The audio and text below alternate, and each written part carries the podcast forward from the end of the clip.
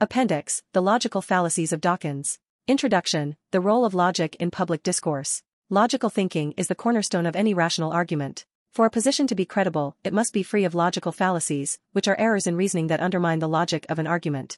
In the following sections, we will identify and dissect some of the logical fallacies evident in Richard Dawkins' criticisms of Christianity and religious belief. Ad hominem attacks. One of the most obvious fallacies in Dawkins' work is the ad hominem attack, where he discredits the argument by attacking the person who holds it. Labeling religious believers as delusional serves no purpose in a logical, rational debate and only serves to demean and belittle. Strawman fallacy. Dawkins often sets up a straw man by misrepresenting the stance of religious people, only to knock it down easily. For example, he might argue that Christians blindly believe in a sky fairy, ignoring the intricate theological and philosophical foundations upon which belief is often based. Appeal to authority. Dawkins frequently refers to his status as a scientist to add weight to his arguments against religion. While expertise in a field like evolutionary biology gives authority in that specific subject, it doesn't automatically grant credibility in theology or philosophy. False dichotomy. In Dawkins' narrative, you can either be rational and scientific or religious and irrational, with no middle ground. This false dichotomy disregards the many individuals who integrate their religious beliefs with a scientific understanding of the world.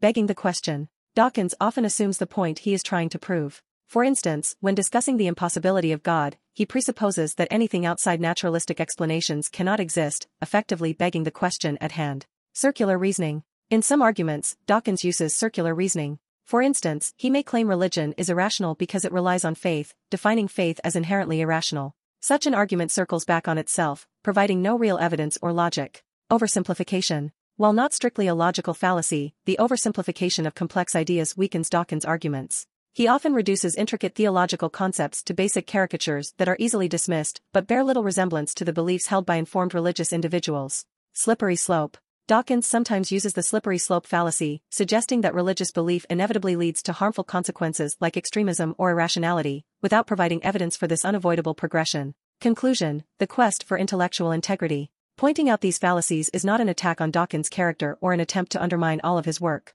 Instead, it's an exercise in intellectual integrity. Identifying logical fallacies helps create a more honest, effective dialogue, which is crucial in the ongoing discussion between science and religion. Both sides of this debate would do well to ensure their arguments are logically sound and free of fallacies, allowing for a more constructive and enlightening conversation.